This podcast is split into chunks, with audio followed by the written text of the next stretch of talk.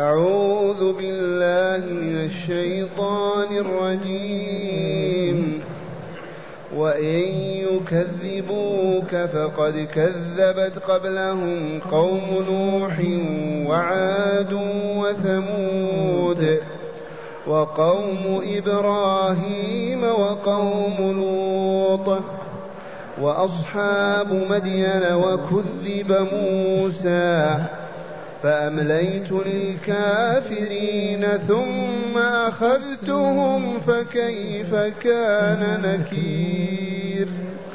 فكأي من قرية أهلكناها وهي ظالمة فهي خاوية فهي خاوية على عروشها وبئر معطلة وقصر مشيد أفلم يسيروا في الأرض فتكون لهم قلوب يعقلون بها فتكون لهم قلوب يعقلون بها أو آذان يسمعون بها فإنها لا تعمى الأبصار ولكن تعمى القلوب التي في الصدور. أحسنت. معاشر المستمعين والمستمعات من المؤمنين والمؤمنات قول ربنا جل ذكره وإن يكذبوك من القائل أن يكذبوك؟ الله جل جلاله. من المخاطب؟ رسوله محمد صلى الله عليه وسلم. وإن يكذبوك أي قومك مشرك العرب عامة وعلى رأسهم مشرك قريش. وبالفعل قد كذبوا وردوا كلامه. وادعوا أن ما يقوله من السحر ومن الجنون ومن ومن ومن والرسول الكريم يتحمل. لو أصابنا ما أصابه في ساعة واحدة لأغمي علينا ولتركنا دعوة الله. فوق ما نتصور. وحسبكم أن يخر ساجدا عند البيت فيأتي عقبة بن معيط بسلا جزور ويضع على كتفيه وهو يصلي. والقوم يضحكون ويتمرقون على الأرض. أي موقف أعظم من هذا الموقف؟ يحاصر هو وأسرته في شعب من شعاب مكة. أكثر من شهر. حتى أكلوا ورق الشجر. ماذا نقول؟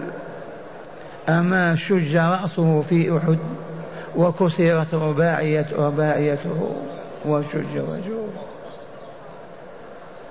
ونحن آمنون سالمون مطمئنون شباع ولا نذكر الله بقلوبنا بل حتى بألسنتنا. يا ويلنا أين نحن؟ ونطمع في دار السلام. نريد أن ندخل الجنة. ولدخول الجنة مسلك خاص تسلكه حتى تصل إليها. ما هو بالأمان والأحلام الكاذبة.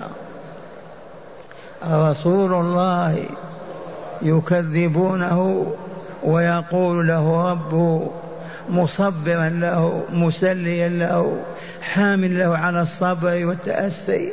يقول وإن يكذبوك يا رسولنا فقد كذبت قبلهم قوم نوح. ما أنت أول رسول كذبت؟ وما قومك أول قوم كذبوا بل كذبت قبلهم قوم نوح وقوم عاد وقوم ثمود. لا وعاد وثمود عاد قوم هود وثمود قوم صالح. ولكن ما ذكر رسولين واكتفى بذكر القبيلتين لأن الشاهد فيهما هم الذين كذبوا.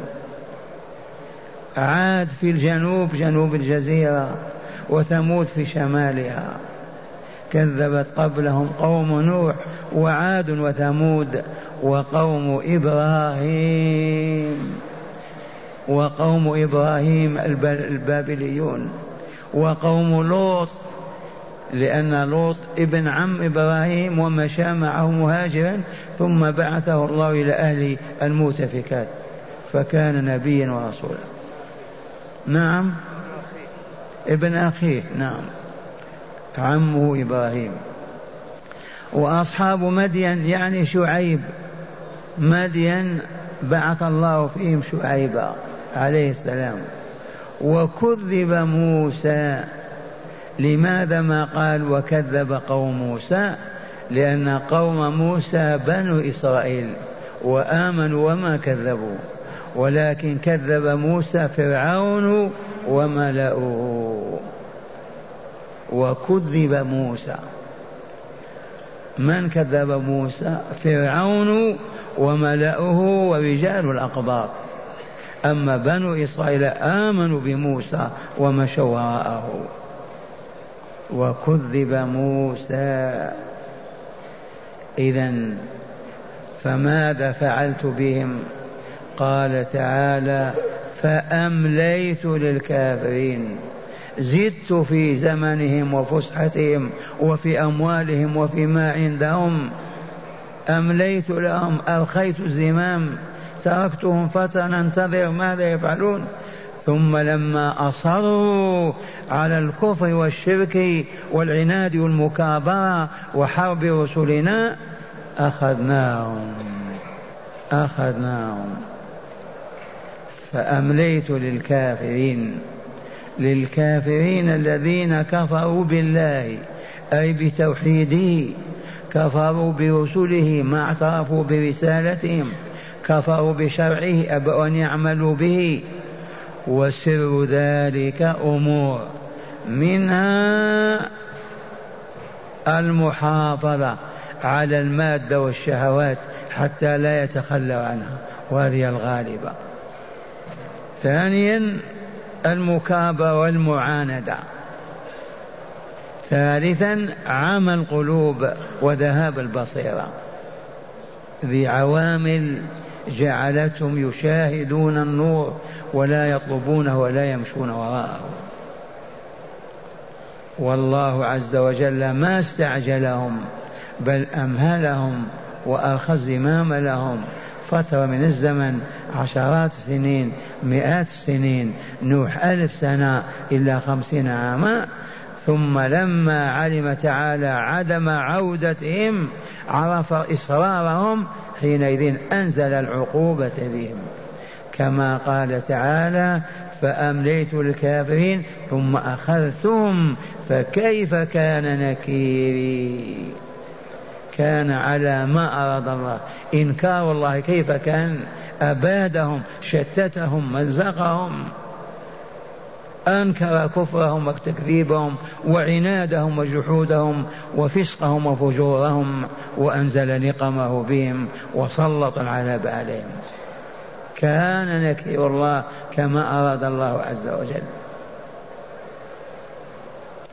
ثم قال تعالى فكأي من قرية كم من قرى؟ وقد علمتم أن القرى في اصطلاح القرآن معناها العواصم الحواضر المدن. وفي اصطلاح الجغرافيين المعاصرين القرية دون المدينة. عدد أفرادها محدود وما فيها إمارة ولا سلطان. قرية. وهذا باطل باطل باطل. وينبغي أن نتركه لأننا إذا قلنا به كذبنا الله. الله يقول القرية العاصمة ونحن نقول القرية الصغيرة مرة ثانية. ما نقول أبدا في القرية الصغيرة بأنها قرية بل نقول مجموعة سكان أو مجموعة أفراد يسكنون في مكان كذا. أو نقول قرية صغيرة. ما هي بكبيرة. إذ القرية الكبيرة هي الحاضرة والعاصمة والبلد الكبير. واسمع الله تعالى يقول فكأي من قرية أهلكناها والحال أنها ظالمة.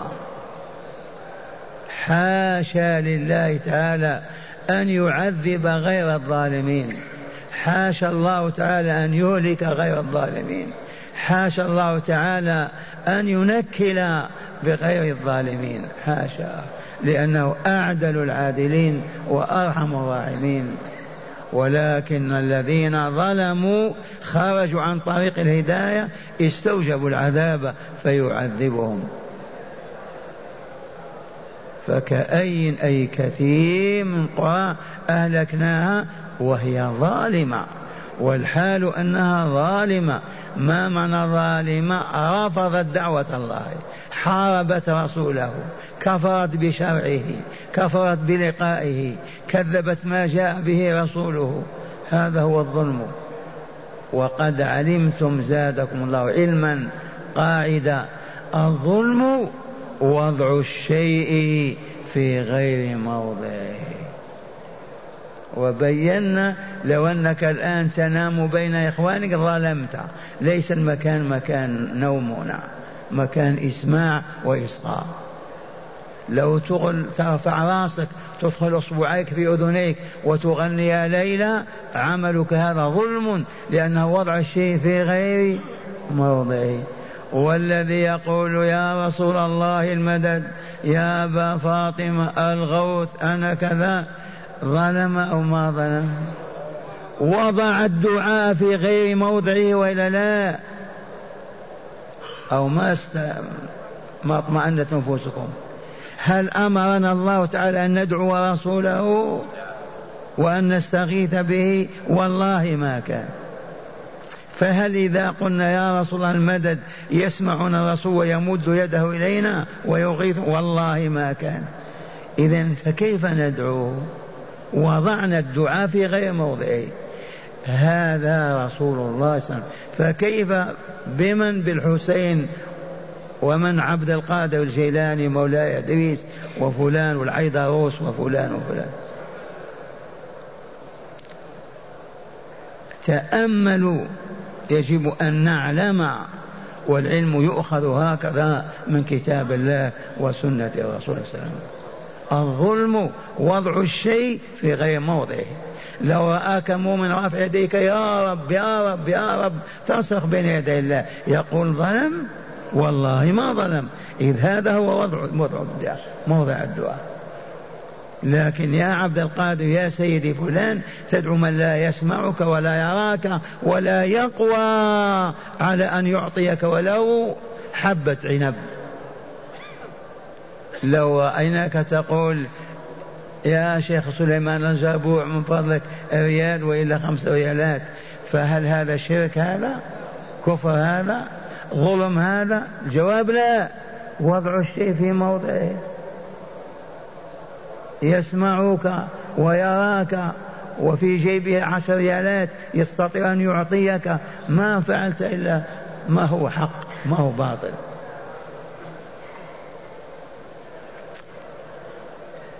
فكأي من قرية أهلكناها بالتدمير والتخريب والإماتة وهي ظالمة. لا بد من هذا القيد. والحال أنها ظالمة. أي تعيش على الظلم. تعبد غير الله كذبت رسول الله أنكرت شرع الله واتبعت الهوى وجرت وراء الشياطين فهي ظالمة ظالمة ظالمة. فلذا أهلكها فهي خاوية على عروشها. مر بها تراها ساقطة سقوفها على أرضها. العروش جمع عرش وهو السقف. عرش السلطان كرسيه يجلس عليه. العرش السقف. وهي خاوية فارغة ما في حتى طير. خاوية على من؟ على ساقطة على عروشها. ثانيا. وبير معطلة قراءة نافع. بير بالتخفيف. وقرأ حفص وبئر بالهمزة والكل صحيح. إن خففت قلت بير كما خففت في الإيمان قلت الإيمان. وقلت المؤمنين ولو والصواب أن تقول المؤمنين الإيمان. لكن التخفيف هذا أذن الله فيه عز وجل. البئر بئر البئر قراءتان سبعيتان. وبير معطلة كانوا يسقون ويستخرجون الماء ويسقون الزروع والضروع ومات أهلها فبقيت البير فارغة. لا يأتي أحد ولا يشرب من أحد. لأن أهلها أهلكهم الله. بوباء أو سلط عليهم كذا أهلكهم. وبئر معطلة وقصر مشيد. مجصص مبيض كذا وما فيه إلا الحمام أو الطيور. لا يسكن. أين أهله؟ أهلكهم الله. لما أهلكهم؟ لأنهم ظلموا. كيف ظلموا؟ ظلموا ربهم.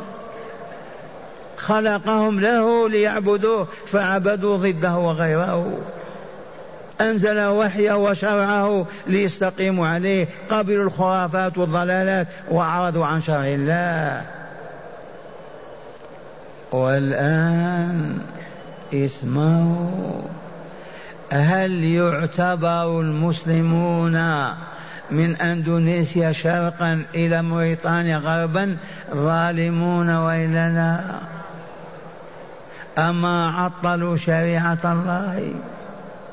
أما اعرضوا عن كتاب الله وهدي رسول الله وطبقوا القوانين الأوروبية الكافرة إلا باستثناء هذه المملكة أظلم هذا أم ماذا والله لظلم. حكموا الناس بغير شرع ربهم ظلموهم. طبقوا عليهم شرع الله في كل شؤون حياتهم. وإن قالوا ما عرفنا ما علمنا. قلنا لهم إنا وضعنا الدستور الإسلامي. والله لو طبق في قرية من القرى إلا ساد أهلها وكملوا.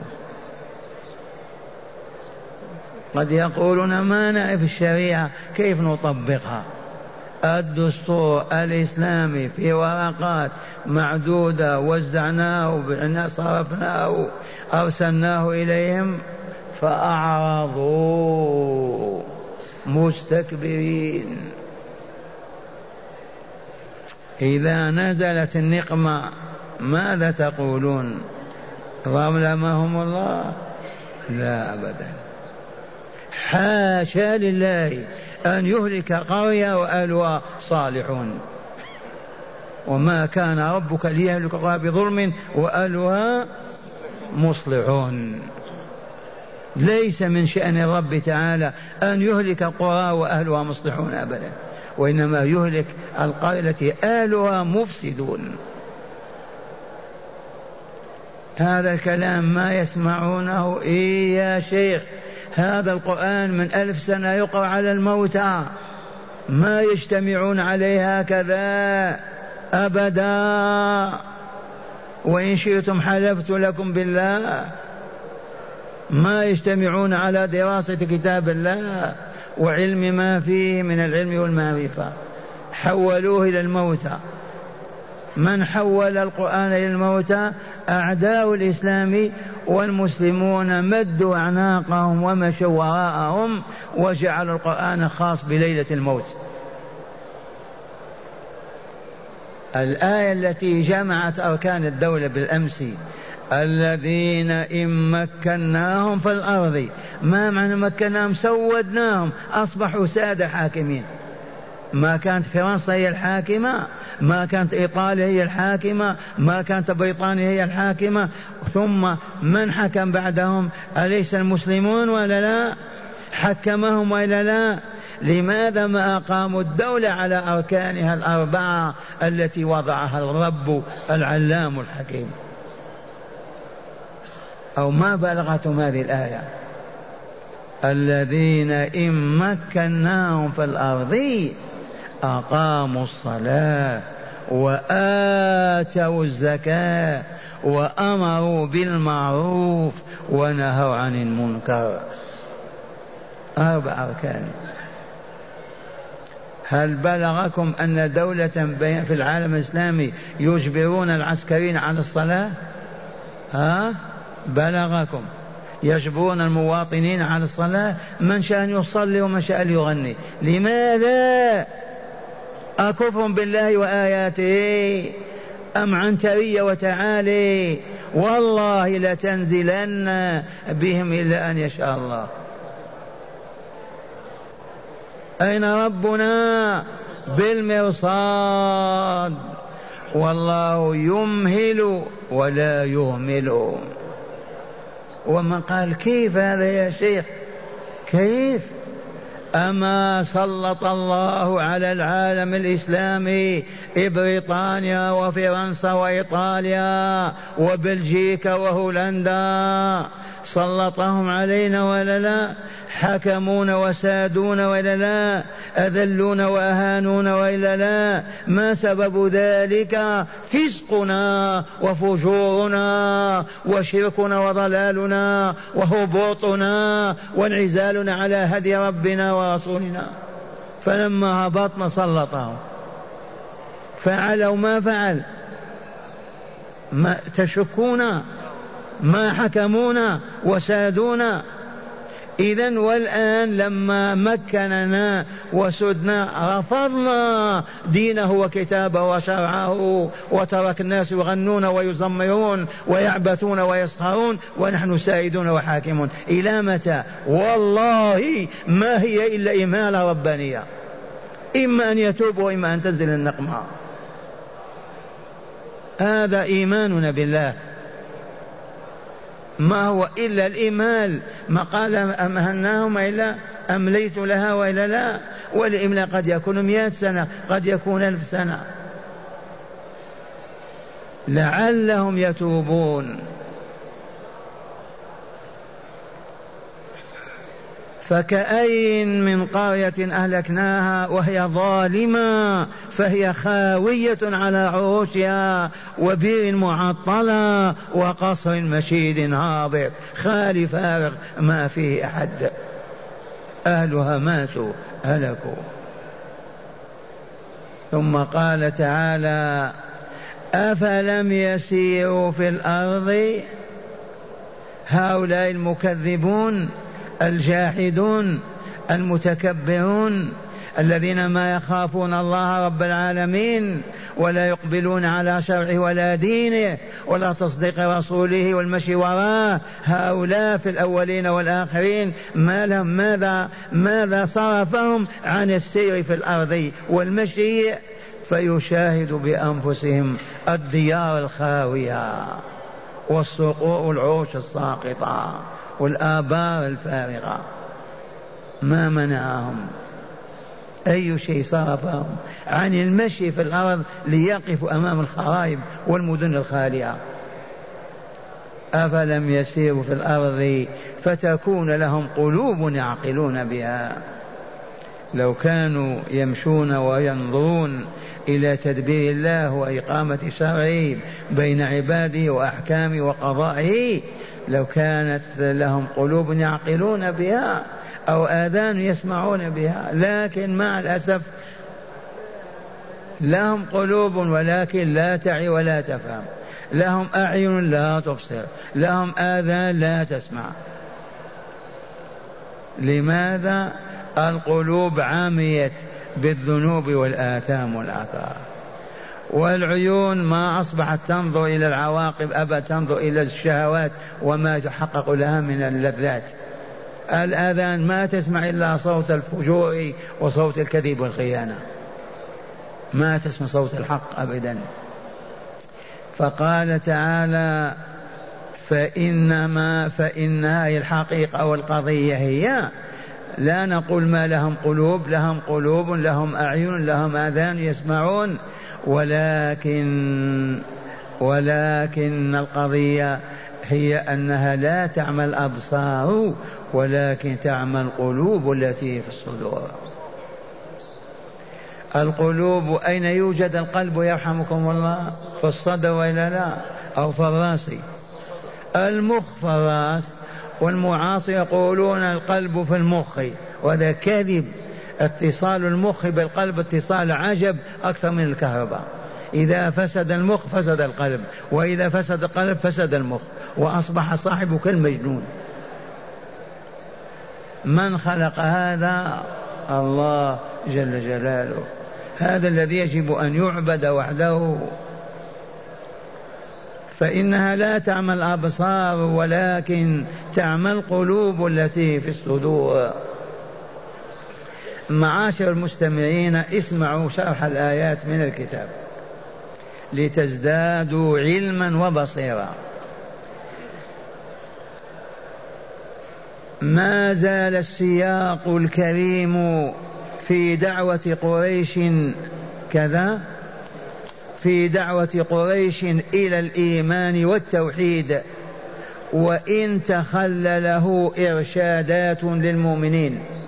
فإنه لما أذن للمؤمنين بقتال المشركين بين مقتضيات هذا الإذن وضمن النصر لهم وضمن النصر لهم واعلم أن عاقبة الأمور إليه لا إلى غيره وسوف يقضي بالحق والعدل بين عباده يوم يلقونه.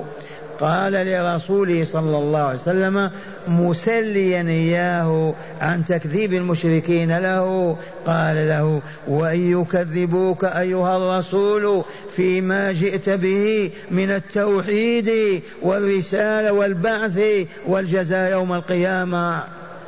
إذ هي أعظم أركان الإيمان هذه الثلاثة التوحيد والنبوة والبعث الآخر والجزاء فيه. فلا تيأس ولا تحزن. فقد كانت قبلهم أي قبل مكذبيك من قريش ومن العرب واليهود كانت قبلهم قوم نوح وعاد قوم هود وثمود قوم صالح وقوم إبراهيم وقوم لوط وأصحاب مدين وكذب موسى.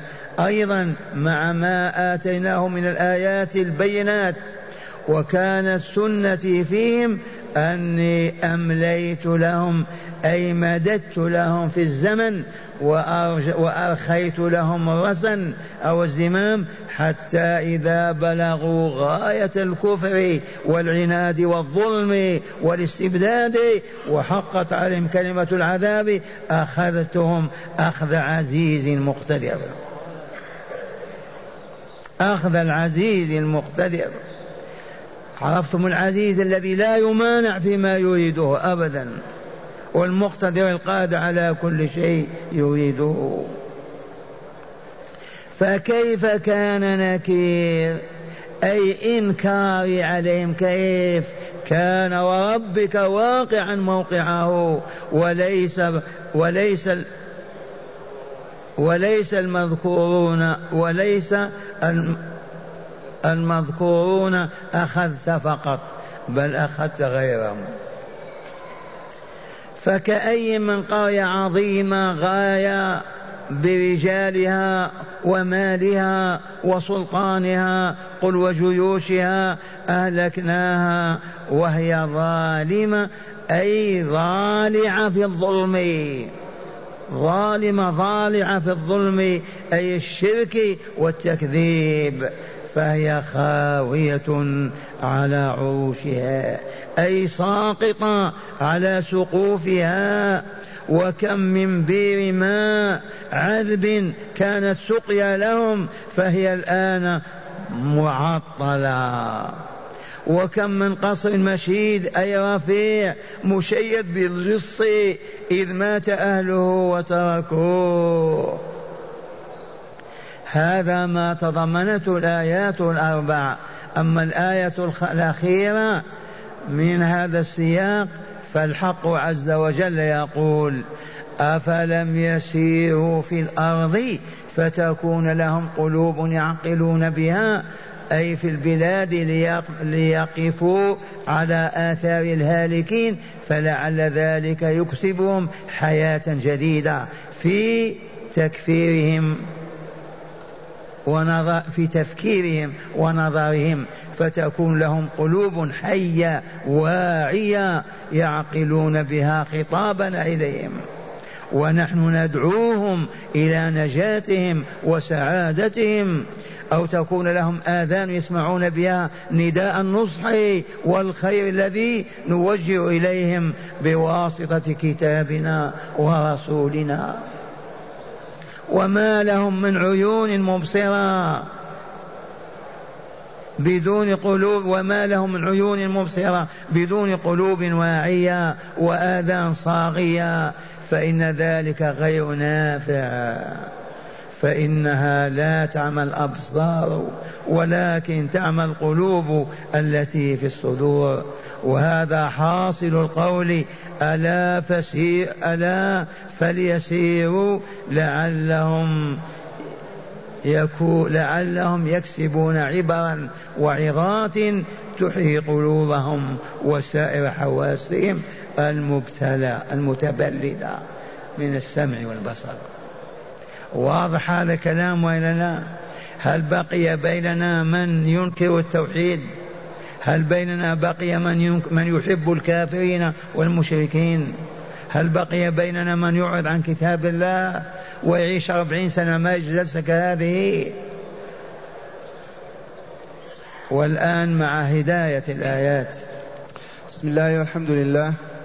من هداية الآيات أولا تكذيب الرسل والدعاة إلى الحق والخير سنة مضطردة في البشر لها عواملها. آه. تكذيب الرسل وإنكار الحق والخير هذه قاعدة أو سنة مضطردة في العالم. إلى الآن. نعم. ولها عوامل ومن أبرزها التقليد والمحافظة على المنافع المادية. نعم. كما قدمنا. لماذا يكذبون؟ للحفاظ على ما هم عليه. لماذا الآن ينكرون تطبيق الشريعة؟ والله من أجل البقاء على ما هم عليه حتى لا يحظوا الصلاة ولا يقيموها ولا يؤتوا الزكاة ولا يأمروا بمعروف ولا ينهوا منكر. حفاظ على واقعهم. نعم. ومن عوامل هذا التكذيب أيضا ظلمات القلب الناشئة عن الشرك والمعاصي. ثانيا مظاهر قدرة الله تعالى في إهلاك الأمم والشعوب مظاهر قدرة الله في إهلاك الأمم والشعوب ونحن نشاهد ذلك ونسمع به. أية قدرة أعظم من هذه تبيد أمة بكاملها؟ نعم. قال مظاهر قدرة الله تعالى في إهلاك الأمم والشعوب الظالمة. وإن قلتم لماذا ما أهلك الله الكفار؟ قلنا لأن رسوله جعله رحمة للعالمين. وما أرسلناك إلا رحمة للعالمين. فمن ثم تكفر بريطانيا فرنسا إيطاليا ما يسلط عليه عذاب يبيدها كما كان يفعل مع الأمم السابقة. تبلغهم الدعوة نعم قد يصاب بالفقر يصاب بالهون يصاب بالمرض. أما الإبادة الشاملة كما أباد عاد وثمود لا لأن رسوله وخاتم رسوله قال له وما أرسلناك إلا رحمة للعالمين. وأمة محمد لما أصابها بالبريطانيين والفرنسيين أبادها مزقها وشتتها أذلها وأهانها وأفقاها. والذي ينزل في المستقبل إذا ما تابوا هو هذا. نعم. ثالثا مشروعية طلب العبر وتصديها من آثار الهالكين. أعيد. قال مشروعية طلب العبر وتصيدها من آثار الهالكين. أفلم يسيروا أي نعم. رابعا العبرة بالبصيرة القلبية لا بالبصر فكم من أعمى هو أبصر للحقائق أي. وطرق النجاة من ذي بصر حاد حديد. أي نعم. ومن هنا كان المفروض على العبد أن يحافظ على بصيرته أكثر من المحافظة على عينه. أي نعم. وذلك بأن يتجنب مدمرات القلوب من الكذب من الكذب والترهات والخرافات. كيف نحافظ على حياة قلوبنا وصفائها وبصيرتها؟ نجنبها الآثام والذنوب. فقط. نطيع الله ورسوله فنؤدي ما أوجب, ما أوجب علينا ونتخلى عما حرم علينا. تبقى القلوب بصيرة واعية مستنيرة. لكن إذا صببنا عليها الذنوب ذنوب الزنا والربا والغش والكذاب والخيانة والشرك عميت. وإن كان لك بصر كبصر الفرس. ما ينفع. قال الشيخ غفر الله له ولنا ولوالدينا أجمعين في النهر فإنها أي الحال أو القصة لا تعمى الأبصار قال ابن عباس رضي الله عنهما ومقاتل لما نزلت ومن كان في هذه أعمى فهو في الآخرة أعمى. نزلت هذه الآية ومن كان في هذه أعمى أي في الدنيا فهو في الآخرة أعمى. هنا عبد الله بن مكتوم تألم. ثاني أنا أعمى. إذا في الآخرة أعمى. اقرأ. قال لما نزلت ومن كان في هذه أعمى فهو في الآخرة أعمى سأل ابن أم مكتوم النبي صلى الله عليه وسلم قائلا الله. أنا في الدنيا أعمى أفأكون في الآخرة أعمى. فنزلت هذه الآية فإنها لا, لا تعمى الأبصار. ولكن تعمى القلوب. من كان أعمى القلب فهو يوم القيامة كذلك. أما البصر لا قيمة له. قال والآية صريحة في أن العقل في القلب ولا منافاة بين من يرى ذلك في المخ إذ ارتباط كبير بين المخ والقلب في حصول الوعي والإدراك للإنسان.